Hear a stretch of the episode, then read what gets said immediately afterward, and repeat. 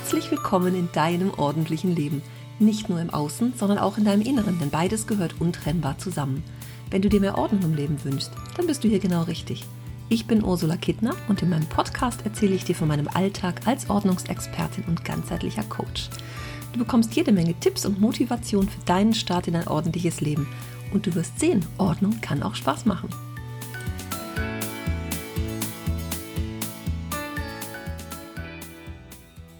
Ich bin heute einer Einladung gefolgt, nämlich einer Einladung des Online-Magazins Lemon Days von Frauen über 40 für Frauen über 40. Ein Magazin, das dabei hilft, entspannt durch turbulente Wechseljahre und eine spannende Lebensmitte hinein in die neue Lebenshälfte zu kommen. Gründerin des Magazins ist die Gela Löhr aus Hamburg. Und ich habe schon einige Mal im Blogbeitrag auch für das Magazin geschrieben und als sie jetzt anlässlich ihres 50. Geburtstages dazu aufgerufen hat, wieder an der Blogparade teilzunehmen und ein großes Feuerwerk an strahlenden Blogartikeln, funkelnden Podcasts und prickelnden Videos zu erstellen, habe ich gedacht, okay, da bin ich dabei. Ich mag und schätze Gela sehr. Wir haben letzte Woche erst ähm, wegen einer anderen Sache telefoniert, 67 Minuten spritziges Telefonat und am Ende sind vier coole Ideen dabei rausgekommen. Und es ist immer wieder eine Inspiration von ihr zu hören oder zu lesen. Wir haben uns vor zwei Jahren mal auch live auf einer Konferenz kennengelernt und seitdem verfolge ich natürlich auch, was sie so macht und tut und finde das Lemondays Magazin ganz spannend. Schau dir das doch gerne mal an. Das verlinke ich natürlich auch in den Show Notes. Gela wird diesen Monat 50 und sie hat anlässlich ihres 50. Geburtstages dazu eingeladen, dem Titel 50 Jahre Ich zu folgen und entweder darüber zu schreiben, zu erzählen oder ein Video zu machen. Und ich habe, als ich das gelesen habe und die Einladung bekommen habe, gedacht, ja, mag ich mitmachen. Wird natürlich wieder etwas sehr Persönliches und ich habe mir seitdem schon ja so immer mal wieder Gedanken darüber gemacht und dran gedacht, gedacht und gerade so in den letzten Wochen und Monaten sind mir viele Dinge von früher sozusagen immer mal wieder über die Füße gelaufen, weil ich mich ja doch anlässlich meiner Erkrankung, meiner Diagnose, die ich ja letztes Jahr bekam, ähm, ja so überhaupt Gedanken mache. Ne? Was ist so passiert in meinem Leben? Was kann es vielleicht ausgelöst haben? Wie kann ich das bearbeiten? Ich glaube ja immer noch, dass es was ist, was ich ähm, selbst auch sicherlich ein Stück weit heilen kann für die, die es dann noch nicht mitbekommen haben oder einen Podcast gehört haben, ich habe eine ähm, Psoriasis-Arthritis, eine rheumatische Erkrankung. Es ist eine Autoimmunerkrankung. Und auch wenn man äußerlich ja erstmal so nichts mitbekommt und wenn man mich kennt, ich bin ja durchaus ein lebensfroher Mensch und sprühe normalerweise vor Energie, ist das natürlich so ein Ding, wenn man sich vorstellt, also ich habe auch schon heulend auf der Bettkante gesessen, weil ich gar nicht wusste, wie ich mit meinen zwölf Gelenken, die Schmerzen und Probleme machen, hochkommen sollte morgens. Passt das natürlich schwerlich zusammen und man kann sich das manchmal gar nicht so vorstellen bei den Menschen. Ne? Man kann ihnen ja immer nur vor, vor den Kopf gucken. Und das hat aber innerlich sehr viel mit mir gemacht und sehr viel bewegt. Und deswegen mag ich heute einfach mal so ein bisschen zurückgucken auf diese doch spannenden 50 Jahre. Und ich, ich mag für mich so als, als Fazit vorweg sagen, ich fühle mich so angekommen endlich mit 50 Jahren. Ich kann das wirklich so sagen. Ich fühle mich sehr angekommen, so bei mir selber. Hat natürlich lange, lange Zeit gebraucht, wenn ich so überlege. Ich sage mal, ich hatte eine tolle Kindheit. Ich habe, ähm, ich war ein Straßenkind. ich habe eine zweieinhalb oder zwei Jahre ältere Schwester. Und wir haben immer draußen gespielt. Wir haben die ersten fünf Jahre meines Lebens an einem Wendekreis gewohnt. Mutter konnte oben gucken, was wir da unten treiben. Und wir haben mit der 25 Kindern draußen gespielt.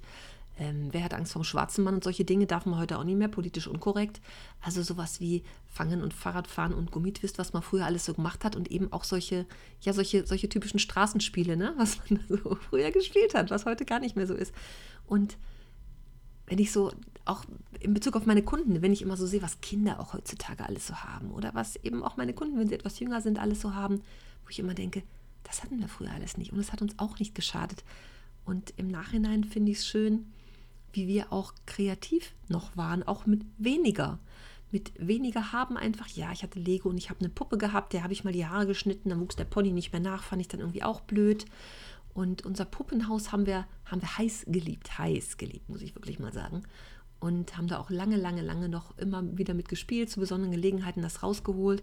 Und natürlich hatten wir auch ein paar Gesellschaftsspiele, sowas wie Stille Post, äh, Stille Post, sowas wie, ich hatte so eine, so eine Kinderpost, ne? konnten wir schön Post spielen und einen Kaufladen und so. Aber ähm, so was man heute so alles hat an Zeugs und Spielzeug und Gedöns und Kleinkram, das gab es alles bei uns damals nicht. Aber wir brauchten das auch nicht. Wir hatten, ähm, oder meine Oma hatte, wir als Familie, ein Ferienhaus im Bergischen Land. Da waren wir in den Ferien immer oder auch am Wochenende oft. Ich wollte immer so gerne ein Tier haben. Ich habe keins bekommen, weil es immer hieß, naja, wir sind ja am Wochenende immer weg und das ist ja kompliziert, das mitzunehmen und so. Fand ich ganz schade. Inzwischen denke ich, mm, ja, ist okay. Also sollte ich jemals noch auf, auf den Hund kommen, im wahrsten Sinne des Wortes, dann könnte es ein Hund sein. Aber da bin ich noch ganz, ganz, ganz weit entfernt. Aber wenn, dann ein Hund. und ich kann wirklich sagen, ich habe echt eine glückliche, schöne Kindheit gehabt. Auch dieses Ferienhaus, was nicht mehr im Familienbesitz ist, aus verschiedensten Gründen seit 2010, glaube ich. Ist jetzt zehn Jahre her. Ich hänge da auch gedanklich sehr dran und sehr hinterher, weil es einfach so verdammt schöne Zeiten waren. Und äh, natürlich waren wir Kinder auch meistens da, wenn es denn schon schön war. Die Arbeit hatten dann die Eltern, ne, das alles zu machen und die 900 Quadratmeter zu beackern, wenn man nicht ganz um die Ecke wohnt, also es einfach eine Stunde entfernt ist, ist es natürlich immer mh, mm, gar nicht mal so einfach zwischendurch irgendwas zu machen. Ein kleines Haus auf diesem Grundstück, aber ich diese, diese Sommermorgen, die Sommer, die wir da verbracht haben und morgens Tür auf im Nachthemd raus ins Grüne, schönen Blick ins Tal, die Sonne schien, kein Nachbar konnte hingucken wunder, wunder, wunderschön. Geht mir auch in Erinnerung immer noch das Herzchen auf. das sind echt so die Dinge, die aus meiner Kindheit und Jugend hängen geblieben sind, muss ich mal sagen. Äh, ja, wir haben viel draußen gespielt, wir sind dann irgendwann umgezogen gar nicht mal so viel weiter, also zu Fuß, 20 äh, Minuten ungefähr. Und auch da im Haus, allein im Haus, in dem Haus gab es 25 Kinder, ja, war so ein, so ein Block mit sechs Etagen, 25 Kinder in dem Haus. Wir fahren immer draußen. Ich Straßenkind. damals ging das auch alles noch gut. Also wir hatten großen Platz hinter dem Haus, inzwischen auch alles bebaut, damals noch nicht. Und wir waren einfach, ja, draußen. Mit vielen, vielen Kindern draußen mit Rollschuh fahren und Fahrrad fahren und Hüpfkästchen auf die Straße malen und all diese Dinge. Einfach nur schön, schön, schön. Bestimmt gab es auch weniger schöne Dinge, sowas wie, ich war ein kleines renitentes, bockiges Kind früher. Und ich erinnere mich sehr gut an eine Situation, dass ich mit 13 am Esstisch saß mit meiner Mutter, ja, 12 oder 13. Ich sollte Vokabeln lernen. Ich wollte nicht. Ich wollte einfach nicht. Punkt. Wir saßen beide, haben geheult. Ich wollte nicht. Also ich habe schon immer so einen dicken, fetten Schweinehund in meinem Inneren gehabt, der da sich sehr deutlich gezeigt hat. Im Nachhinein tut es mir natürlich sehr, sehr, sehr, sehr leid ich war auch so eins von den Kindern in der Schule, nichts gesagt, zu Hause aufgedreht. Meine Mutter versteht es, glaube ich, bis heute nicht, warum es so war. Ich auch nicht. Aber es war tatsächlich so. In der Schule habe ich schlechte Noten bekommen, weil ich nichts gesagt habe. Und wenn der Lehrer mich ansprach, habe ich einen roten Kopf gekriegt und erst recht nichts gesagt. Und ja, deswegen schlechte Noten bekommen und bin dann äh, siebte Klasse runter vom Gymnasium sitzen geblieben mit vier Fünfen auf dem Zeugnis. Ja, so kann es gehen. Und bin dann auf eine Mädchenrealschule gekommen. Da war dann plötzlich alles babyleicht. Ne? Das war eher so auf die leichte Schulter genommen und leicht. Und da war es dann aber besser. Ich fühlte mich wohler und es klappte dann einfach auch besser so mit den Noten. Und ich hatte aber nach der Schule sogar keine Lust mehr, ja, also nach dem Realschulabschluss gar keine Lust mehr, weiter zur Schule zu gehen, muss ich sagen. Ich hätte Abitur machen können, studieren können. Ich hatte irgendwie keinen Bock mehr auf Schule und habe dann eine Ausbildung gemacht, ja, im öffentlichen Dienst. Und wie konnte das passieren, frage ich mich manchmal. Ich wusste damals überhaupt nicht, was ich machen sollte. Ne? Ich kann es gar nicht anders formulieren. Ich wusste das einfach überhaupt nicht. Und habe so kaufmännische Sachen mich beworben in einigen Hotels. Das fand ich irgendwie ganz interessant, so Hotelfach. Es ist dann der öffentliche Dienst geworden. Hm, war sicherlich richtig aus verschiedensten Gründen, weiß ich nicht, mag ich auch nicht hinterfragen, ist egal, es ist jetzt halt so oder ist so gewesen. Und habe aber da ja schon immer gedacht, das kann es doch nicht gewesen sein. Mir war da immer so langweilig. Ich fühlte mich unterfordert im Sinne von, also wenn ich schon arbeiten muss und mein Geld verdienen, dann doch bitte mit Spaß und guter Laune und mitdenken und was bewegen. Ich wollte immer so mehr, als ich da bekommen habe. Und ich habe, so in meiner Erinnerung bin ich auch immer Menschen begegnet, die, ich kriege ja sowieso nichts anderes mehr. Und ach, ich bin ja schon 50, passt jetzt so schön. Und ich habe damals immer gedacht, so will ich nicht sein. Und um Viertel vor vier schon neben der Stempeluhr stehen, warten, dass ich drücken kann. Also das fand ich immer. Ich dachte immer, da muss es doch mehr geben. Und ich habe hab ähm, habe dann Arbeitgeber irgendwann gewechselt und bin aber noch zwölf Jahre im öffentlichen Dienst geblieben. Bin ich raus und jeder hat gesagt, wie kannst du denn? Das ist doch so sicher und sicherer Job und Zusatzversorgung. Und ich habe immer gedacht, ja, aber ich kann doch jetzt nicht da versauern für immer. weiß man, was kommt. Ich habe immer gedacht, mit 30 habe ich zwei Kinder, Haus gebaut, Baum gepflanzt, Mann gefunden und ich war 30 und ich war Single. Ne? Da, ähm, ich bin mit aus dem öffentlichen Dienst raus, glaube ich, mit 29 und habe immer gedacht, da kommt doch noch was im Leben. Was denn? Das kann es doch nicht sein. Ich muss jetzt hier weggehen. Ich habe den Wechsel nie, nie, nie bereut. Ich bin danach beim Personaldienstleister gelandet, intern, und habe so einen Spaß gehabt, mit der Chefin damals die Niederlassung in Düsseldorf aufzubauen. Und das war, das war toll. Da konnte ich mich echt einbringen und machen und tun. Und ja, es war toll und hat sehr viel Spaß gemacht. Und ja, auch die wurden größer und es kamen neue Kollegen. Und da habe ich das zum ersten Mal Mobbing erlebt, muss ich mal so sagen. Da bin ich äh, schön weggemobbt worden von einem Kollegen. Ja, habe wieder gewechselt und habe danach auch nochmal gewechselt und nochmal gewechselt. Ich überspringe jetzt mal so ein paar Jahre. Aber immer, ich, mir fehlte immer irgendwas. Ich habe immer gedacht, ja, wo ist der Kick? Wo ist die Erfüllung, dass ich sage, boah, das ist es jetzt, das kann ich jetzt auch lange machen und das macht richtig Spaß. Irgendwas, es war immer irgendwas nicht richtig. Und immer, ich war immer so auf der Suche irgendwie nach Erfüllung. Ich habe auch immer wieder gesagt, ich möchte mir gerne den A, Punkt, Punkt, Punkt, Punkt, Punkt aufreißen, aber für mich selber. Ich mag gerne viel arbeiten. Also beim Personaldienstleister habe ich echt viel gearbeitet und Vertretung gemacht für eine Kollegin, was nicht alles. Und was war der Dank dafür? Der mich vor die Tür gesetzt und immer gedacht, ja, also wenn dann für mich selber, dann weiß ich, wofür ich das tue. Und das habe ich damals schon so gesagt. Da war ich zwischen 1998 und 2004 und habe das damals schon so gedacht. Und naja, dann gab es ja noch äh, zwei weitere Erlebnisse. Und die letzte Firma ähm, hat die neue junge Chefin Micha äh, gehen lassen. Ich formuliere es jetzt mal freundlich. Einer der Gründe, mein Partner, den ich ja auch immer noch habe, war mein Kollege. Er ist da jetzt Gott sei Dank auch nicht mehr bei dieser Firma. Fand sie halt blöd und ich war das Bauernopfer, musste gehen. Und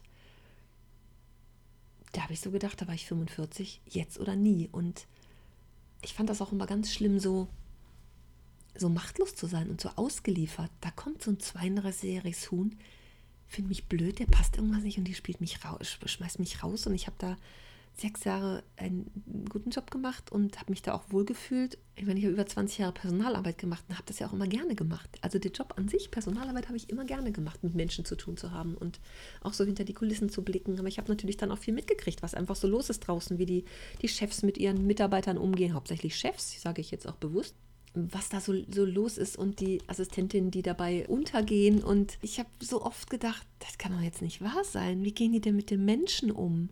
Die letzte Firma war auch so montags morgens schon in der Küche stehen und alle motzen eigentlich nur. Ich habe gedacht, was ist das für eine schlechte Energie hier? Das kann auch nicht sein. Ich habe immer mal wieder geguckt, was es denn so anderes gibt, aber immer, ja, ich, ich weiß nicht, es war immer nicht so das Richtige. Ich habe auch ein paar Gespräche gehabt, es klappte dann nicht und es musste vielleicht erst so sein, weil ich musste meinen Partner ja erst da kennenlernen. Dafür war die Firma ja gut, den musste ich ja kennenlernen und dann konnte ich gehen oder gegangen werden, weil ich musste offensichtlich äh, drei Kündigungen in meinem Leben bekommen, bis ich es begreife, dass ich für das Angestellten-Dasein nicht geschaffen bin.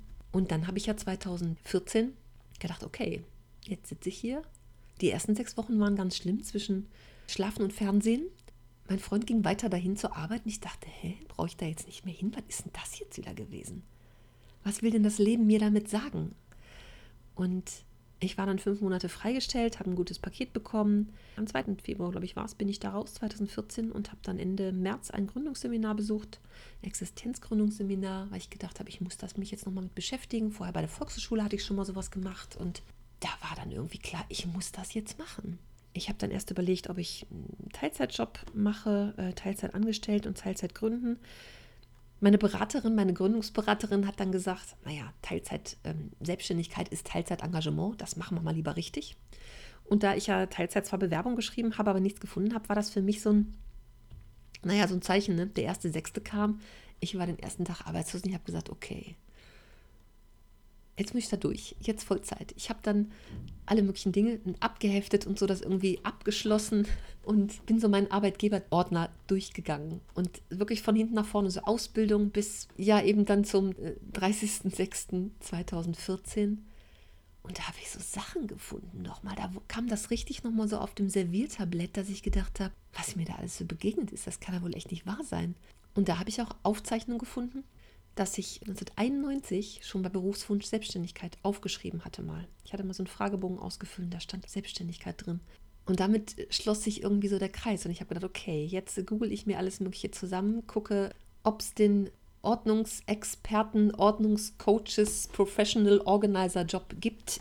Natürlich gab es den schon. Mich da genauer nochmal schlau gemacht und habe angefangen, meinen Businessplan zu schreiben und bin Ende Juli dann zu der Beraterin, wo ich auch vorher bei dem Gründungsseminar schon war. Da war mir völlig klar, ich muss das jetzt machen. Ich habe dann, oder sie hat dann, sagen wir mal so, alles nochmal umgeworfen.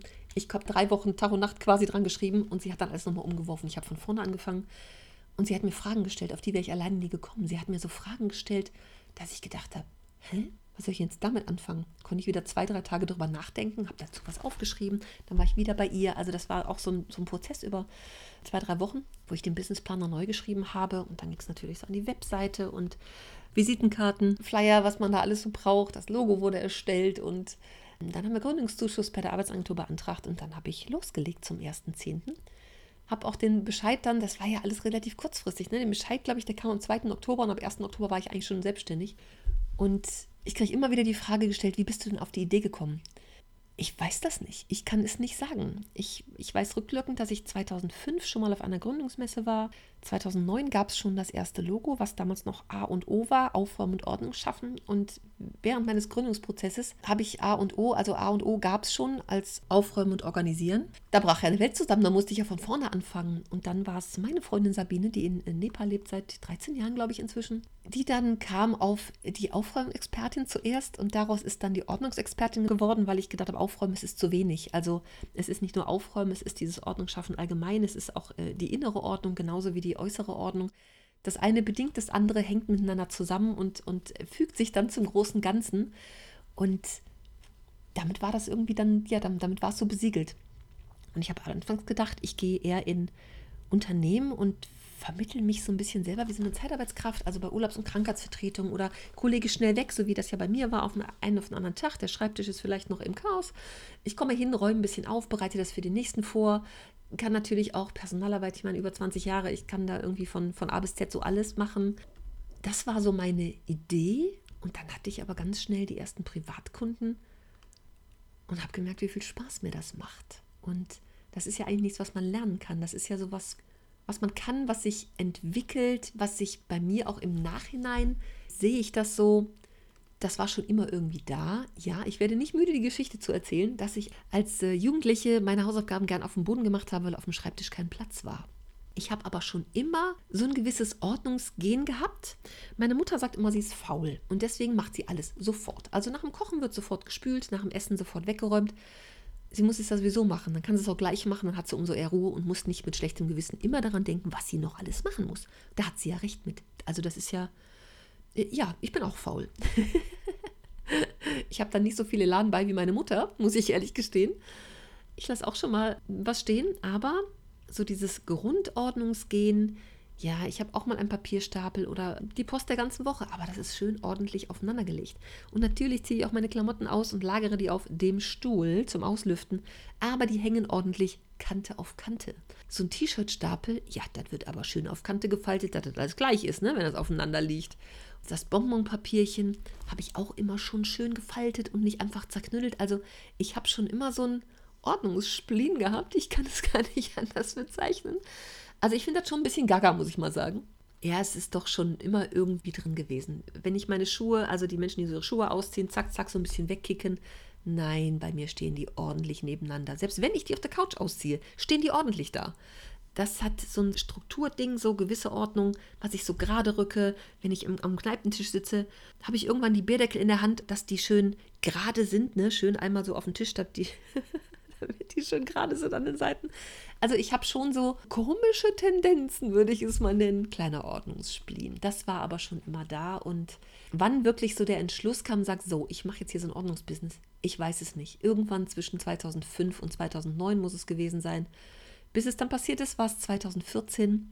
Und ich bin auch der Chefin sehr, sehr, sehr dankbar dafür, dass sie sich entschieden hat, nicht mehr mit mir zusammenzuarbeiten. Sonst wäre es einfach anders gekommen. Auf jeden Fall nicht so. Ich kann mir nichts anderes mehr vorstellen. Ich sage immer, ich weiß nicht, ob ich in zehn Jahren noch durch die Keller der Welt krieche. Ich mache ja zunehmend auch Dinge online und berate auch online. Das ist schon auch manchmal echt ein anstrengender Job. Es ist schon auch anstrengend, aber es ist auch so toll zu erleben, was die Menschen für Entwicklungen machen. Auch Entwicklung mit der Ordnung, die in ihr Leben kommen, kommt, was da auch so innerlich bei ganz vielen passiert. Das finde ich total spannend. Also wirklich so ein, so ein Leben aufräumen. Eine meiner liebsten Geschichten ist, ähm, ich habe einen Kunden dann über ein halbes Jahr begleitet, war die Frau gestorben, sechs Jahre vorher, und die Wohnung war noch im Originalzustand. Und der war dann ähm, länger raus aus dem Job und Burnout und also da kam es dann irgendwie so knüppeldicke mit allem. Als er dann der bei der Therapeutin war, kam ich irgendwann ins Spiel, weil der Therapeut kommt ja nicht nach Hause. Wir haben angefangen, ein, zweimal die Woche mit drei, vier, fünf Stunden, wie es gerade so passte, wie es ihm gerade so ging. Und was sich da so bewegt hat in dieser Zeit bei ihm, finde ich immer wieder ganz spannend so im, im Rückblick. Also wirklich, ja, viele Dinge, die er eben auch nicht anpacken konnte. Ne? Auch aus dem Schlafzimmerlein haben wir 35 Säcke rausgetragen. Selbst wenn da irgendwie neue Partnerschaft in, in Sicht war oder sowas, ich sage mal, dass in dem Schlafzimmer nichts funktioniert, ist ja kein Wunder. Also da ist noch viel zu viel andere Energie, möchte ich mal sagen. Und auch so dieses Abschied nehmen und loslassen, da ging nichts einfach in Müllsack. Das war auch ganz viel von seiner Seite aus anfassen und gucken und selbst so ein Kulturbeutel, wo man sagt, ah, da sind nur so Proben und sowas drin. Nee, das war wirklich ein Anfassen und ja, gucken, was das auch mit ihm macht. Wie ich immer sage, beim Aufräumen, das darf auch manchmal nicht zu schnell gehen, da muss die Seele hinterherkommen und so war es bei ihm auch. Dass es einfach auch so sein Zeitraum war, dieses sieben Monate, glaube ich, waren es, das alles auch so zu verarbeiten nochmal, was vielleicht auch im ersten Moment einfach so weggedrückt wird, weil wenn ich anfange, die Dinge eines verstorbenen Partners auszuräumen, da kommt ja das ganze Leben nochmal hoch. Also die ganze Zeit, die man auch miteinander verbracht hat. Und das war so schön zu sehen, wie er auch so im Laufe der Zeit aufblühte oder so, ich möchte fast sagen, zu sich zurückgefunden hat. Weil natürlich die ganzen Jahre immer er mit den Dingen ja auch gelebt hat und sicherlich auch immer klar war, ich muss das irgendwann mal machen und mal angehen und er es doch immer nicht gemacht hat, weil der Berg einfach so groß ist. Und dass daraus natürlich ich, ich bin keine Psychologin, ich kann es nur mal wieder sagen, aber in, in meiner Hobbypsychologie, dass daraus auch sowas nicht ein Burnout werden kann, aber dass das das befeuert vielleicht, so möchte ich mal sagen, das ist mir klar, wie ich das immer so von außen betrachte, ja auch in vielen Fällen, auch in ähnlichen Fällen, dass das sicherlich auch eine große Hürde ist und dieser Ballast, den man mit sich rumträgt, im Sinne von, also Ballast im Sinne von ja sowas Negatives, so dieses, ich muss das nochmal machen das ist schon echt eine Mammutaufgabe. Und das hat mir echt sehr viel Freude gemacht, das so zu begleiten. Auch ja, auch traurige Momente, aber ja auch schöne Momente und glückliche Momente, auch die Momente zu sagen, jetzt habe ich wieder was geschafft oder ich fühle mich wohler der hatte wohl Luftprobleme, Lungenprobleme, war auch beim Arzt schon deswegen und indem wir haben alte Bücher ausgeräumt, ganz viele, wo sich natürlich dann auch im Laufe der Jahre der Staub drauf sammelt und er so sagte, ich kriege wieder besser Luft. Das war für mich so ein, das war so ein toller Moment, einfach zu sehen, was da auch ins Positive sich, sich wendet, wenn ich solche Dinge angehe und wenn ich es allein nicht kann, auch mit Unterstützung angehe. Und er hat mich ja in sein Intimstes gelassen. Also sowas, jemanden da reinzulassen, auch das Leben eines anderen aufzuräumen, das ist ja sowas, Geheimes, hätte ich fast gesagt. Sowas Intimes und das teilt man ja nicht mit so vielen Menschen. Ne? Und da komme ich als völlig fremde Person rein und da auch so die, die Brücke zu schlagen, das zusammen hinzukriegen, das ist schon, also das finde ich schon toll. Finde ich auch bei allen meinen Kunden toll, wie die sich immer wieder darauf einlassen und mutig sind und sagen, hey, ich mache das jetzt einfach, ich hole mir Hilfe. Das finde ich schon ganz, ganz toll. Eine meiner ersten Kundinnen war eine, habe ich sicherlich auch schon mal erzählt, die Geschichte, ähm, war eine, die hat zwei Jahre ihr Arbeitszimmer nicht betreten, hat sich selbstständig gemacht mit einer Freundin. Die Freundin ist irgendwann äh, abgehauen sozusagen, hat sie sitzen lassen mit allem. Das Projekt ist den Bach runtergegangen und wir haben dann wirklich dieses Arbeitszimmer aufgeräumt, ganz viel Papierkram sortiert und ausgemistet und guck, was muss dann einfach bleiben noch ein paar Jahre lang. Ne? Selbstständigkeit, zehn Jahre Aufbewahrungsfrist. Danach schrieb sie, sie wird sich ein Loch in den Bauch freuen, immer wenn sie in dieses Arbeitszimmer geht und guckt, wie schön das jetzt ist. Also was da so für ein Damoklesschwert dann über einem schwebt, zwei Jahre lang immer denken. Also das ist ja auch mal so eine Erinnerung. Es kommt ja immer wieder hoch und immer wieder auf ein Servitablett, da ist was schiefgegangen.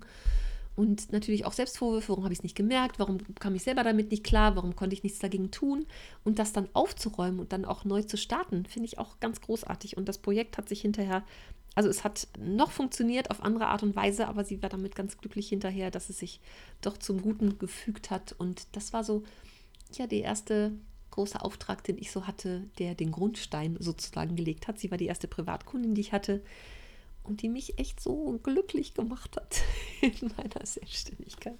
Ja, das ist schon ganz spannend und damit hat mein Leben echt so eine Wendung gegeben und für mich eine absolut glückliche Fügung, dass ich diesen Job losgeworden bin, um einen anderen zu machen, in die Selbstständigkeit zu starten und so viele Hürden es am Anfang gab und finanziell äh, schwierig im Sinne von, natürlich läuft das nicht nach einem halben Jahr, es ist ja völlig klar. Und dass ich dann relativ schnell Privatkunden hatte und irgendwann gedacht habe, hey, ich mag mehr online machen, ich kann auch online die Menschen erreichen. Irgendwann dann diesen Podcast gestartet habe und es sind so viele neue Dinge passiert.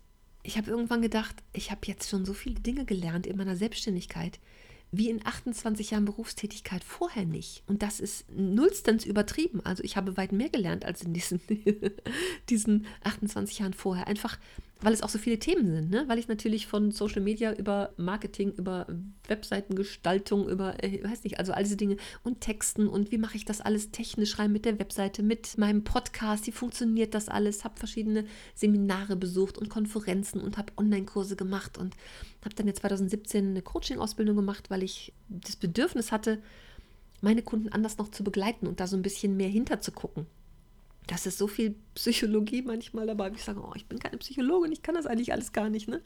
Aber aus gesundem Menschenverstand natürlich trotzdem, ja, nicht therapiere, aber durchaus Meinung sage, berate, Vorschläge mache und diese Coaching-Ausbildung, diese ganzheitliche, hat mich da echt nochmal ein ganzes Stück weitergebracht, auch Wege zu finden, wie ich ja die Menschen besser unterstützen kann und auch dann eben mit der inneren Ordnung besser unterstützen kann, die zu bekommen. Und das macht mir so viel Freude, diese Kombination und, und Mischung dabei. Und ich sprudel ja auch immer mal wieder vor Ideen. Ich kann da gar nichts tun gegen. und immer wieder kommt eine neue Idee, so wie neulich in dem Telefonat mit Gela. Immer wieder ist was Neues dabei und manchmal weiß ich gar nicht, wohin mit diesen ganzen Ideen. Und ich habe natürlich sehr viel mehr jetzt in diesen fünf, fünf Jahren auch gearbeitet als in meiner Angestellten-Tätigkeit vorher und auch natürlich am Wochenende und sowas. Aber das fühlt sich ja nicht mehr wie Arbeit an. Also ich mache jetzt in der Woche mal frei oder lege Dinge zwischendurch. Dafür sitze ich abends lange oder einfach das so flexibel zu gestalten, finde ich einfach ganz toll. Sollte ja nur so sein, dass ich nie den Partner hatte, mit dem ich gedacht habe, okay, da können wir jetzt äh, Kinder in die Welt setzen, sozusagen Familie gründen. Das war, ich weiß nicht, es passte irgendwie immer nicht so zusammen, dass ich gedacht habe, ja, das ist es jetzt. Und als ich meinen dann kennenlernte, 2013, ah, wir kannten uns schon vor, wir waren ja Kollegen, aber als wir uns lieben gelernt haben sozusagen, da war das Thema auch schon durch, weil beide über 40 und ja, also für mich war es dann irgendwie durch, auch wenn die Fragen natürlich immer laut wurden. Ah, wie ist es denn mit Kindern? Oder zusammenziehen? Nein, wir wohnen immer noch nicht zusammen und es ist ein sehr gutes Modell für uns. Wir wohnen fünf, äh, vier Kilometer entfernt oder viereinhalb und für uns ist das ein gutes Modell und wir waren die ersten Jahre quasi täglich zusammen, bei ihm oder bei mir. Schon großer Luxus. Und inzwischen aber nicht mehr, sehr viel am Wochenende, aber weil wir einfach auch viel Zeit für uns brauchen. So, ne? Also er so seine Hobbys hat und ich so meins mache und natürlich mit meiner Selbstständigkeit viel zu tun habe. Und ja, das ist einfach ganz, ganz schön. ganz, ganz schön. So reihum, wenn ich mal überlege, ich kann gar nicht sagen, ich würde irgendwas anders machen. Wahrscheinlich war es auch gut so, dass es so lange gedauert hat, bis ich damit angefangen habe. Es wird auch für irgendwas gut sein. Ich habe mal auch bei einer anderen äh, Blogparade mitgemacht. Äh, da gab es diese Frage, wie willst du als 88-Jähriger auf dein Leben zurückblicken? Die möchte ich dir jetzt mal mitgeben, diese Frage. Wie möchtest du zurückblicken? Wie soll es denn rückblickend sein? Also es gibt ja diverse Bücher darüber von Menschen, die sehr, sehr alt sind und vielleicht nicht mehr lange zu leben haben, was sie so bereuen in ihrem Leben. Und wäre ich weiter angestellt gewesen, ich weiß genau, ich hätte da gesessen und hätte gesagt, hättest es mal gemacht, hättest es einfach mal ausprobiert ich weiß, dass ich das nicht tun werde. Ich, für mich ist das immer so ein, es ist ja irgendwie so ein bisschen Sinn des Lebens, sich fortzupflanzen und einen Partner zu haben, Haus zu bauen, Baum zu pflanzen. Mag vielleicht altertümlich klingen. Und ich habe immer gedacht, naja, wo ist denn meine Erfüllung im Leben? Soll es das gewesen sein, dass ich äh, arbeiten gehe, immer denke, da muss doch noch was kommen im Leben, irgendwie so nicht zufrieden sein. Vielleicht äh, hätte ich mich mal daran arbeiten sollen, mit irgendwas zufrieden zu sein. Ich weiß es nicht. Aber wenn da unterschwellig immer der Wunsch ist, irgendwas anders zu machen, da muss man das irgendwann angehen, finde ich. Und irgendwann wirklich versuchen herauszufinden, was will ich denn wirklich. Und so wie ich immer gedacht habe, naja, wo ist denn da meine, meine Erfüllung? Die anderen haben halt Kinder. Da ist, da ist die, da hat die Arbeit ja auch eine ganz andere Priorität. Also gerade so als Frau, wenn ich dann Kinder habe und Kinder großziehe, da habe ich echt einen Stiefel voll Arbeit mit, bis ich die groß habe. Und selbst wenn sie groß sind, hat man manchmal noch damit zu tun oder Ärger in Anführungsstrichen. Ne? Kinder bleiben einfach immer Kinder. Und nur zu arbeiten, ja, manche finden daran die Erfüllung, Karrierefrau. Ich war nie so eine Karrieretante. Also ich habe nie gedacht, ich muss jetzt irgendwie noch studieren nebenberuflich und wer weiß was erreichen. Ich habe zwar immer gesagt, ich mache mal Chef sein, um den Menschen da draußen zu zeigen, dass es nette Chefs gibt. Aber ich hatte nie so wirklich Ambitionen dazu. Ich ticke einfach nicht so. Und ich glaube, meine Mutter kann das bis heute noch nicht so richtig verstehen. Die auch immer gesagt hat, oh, du hättest so viel machen können, studieren nebenbei und so. Ja, aber ich wollte es irgendwie nicht. Hat dann vielleicht auch einen Grund. Und für mich ist das jetzt so, einfach Menschen dabei zu unterstützen, ein glücklicheres, zufriedeneres Leben zu führen und mehr Energie und, und Klarheit zu haben und Ordnung zu schaffen im Innen und Außen und damit ja zufriedener und glücklicher zu sein. Das ist meine große Erfüllung. Ich kann das nicht anders sagen. Also ich habe schon so viele Menschen dabei begleitet, ein glücklicheres Leben zu führen. Glücklicher auch deswegen, weil sich, wenn ich einmal angefangen habe, außen aufzuräumen und sich im Inneren viele Dinge klären oder eben ja auch umgekehrt, das umgekehrte Pendant, dann tun sich so viele andere Dinge auf. Es gibt, ergeben sich so viele Möglichkeiten ich habe schon einige Male gehört, dass danach dann irgendwie war plötzlich klar, was beruf, wie es beruflich weitergeht oder es hat sich mit dem Partner ganz viel geklärt. Ich höre das ja auch immer wieder, wenn ich Kunden begleite, dass, dass ich sage oder die dann sagen, ah, mein Partner, der macht nicht mit und ich sage, Scheuklappen zu, mach dein Ding, mach einfach deins, nur deins und räum nicht bei den Sachen anderer rum. Mach's einfach nur erstmal für dich und guck, was passiert. Gerade jetzt im letzten Kurs. Ich habe wieder die Bestätigung bekommen, dass es heißt, ja, da passieren komische Dinge. Die Tochter, die plötzlich ihren Kleiderschrank aufräumt und in ihrem Zimmer mehr Ordnung hat. Oder der, der Mann, der plötzlich sein Werkzeug sortiert. Es funktioniert, es strahlt aus. Und so wie wir in einem Online-Kurs, wenn wir mit zehn Leuten einfach zusammen online sind, jeder sieht ja jeden, wir sprechen miteinander, man ja auch bei einzelnen Personen sehen kann, was sich da ent entwickelt und tut und wie diese Person selbst in virtueller Form zufriedener aussieht und eine andere Ausstrahlung bekommt, dadurch endlich was geschafft zu haben, was die Menschen ja teilweise Jahre vor sich herschieben. Und das strahlt natürlich auch in die Umgebung aus. Das merkt der Partner, das merken die Kinder, dass ich glücklicher und zufriedener mit mir bin, dass ich es endlich geschafft habe. Und das strahlt aus und steckt auch an. Und das ist einfach so schön zu sehen. Und das, ich kann es nicht anders sagen, das ist meine Mission hier auf dieser Welt. Es scheint so zu sein, Menschen in die Ordnung zu bringen. Ich weiß, ich gucke mit 88 zurück. Möge ich so alt werden. Ich wünsche es mir sehr. Ich gucke zurück und denke, ja, alles richtig gemacht. Ich weiß nicht, was hier noch kommt und was sich ergibt.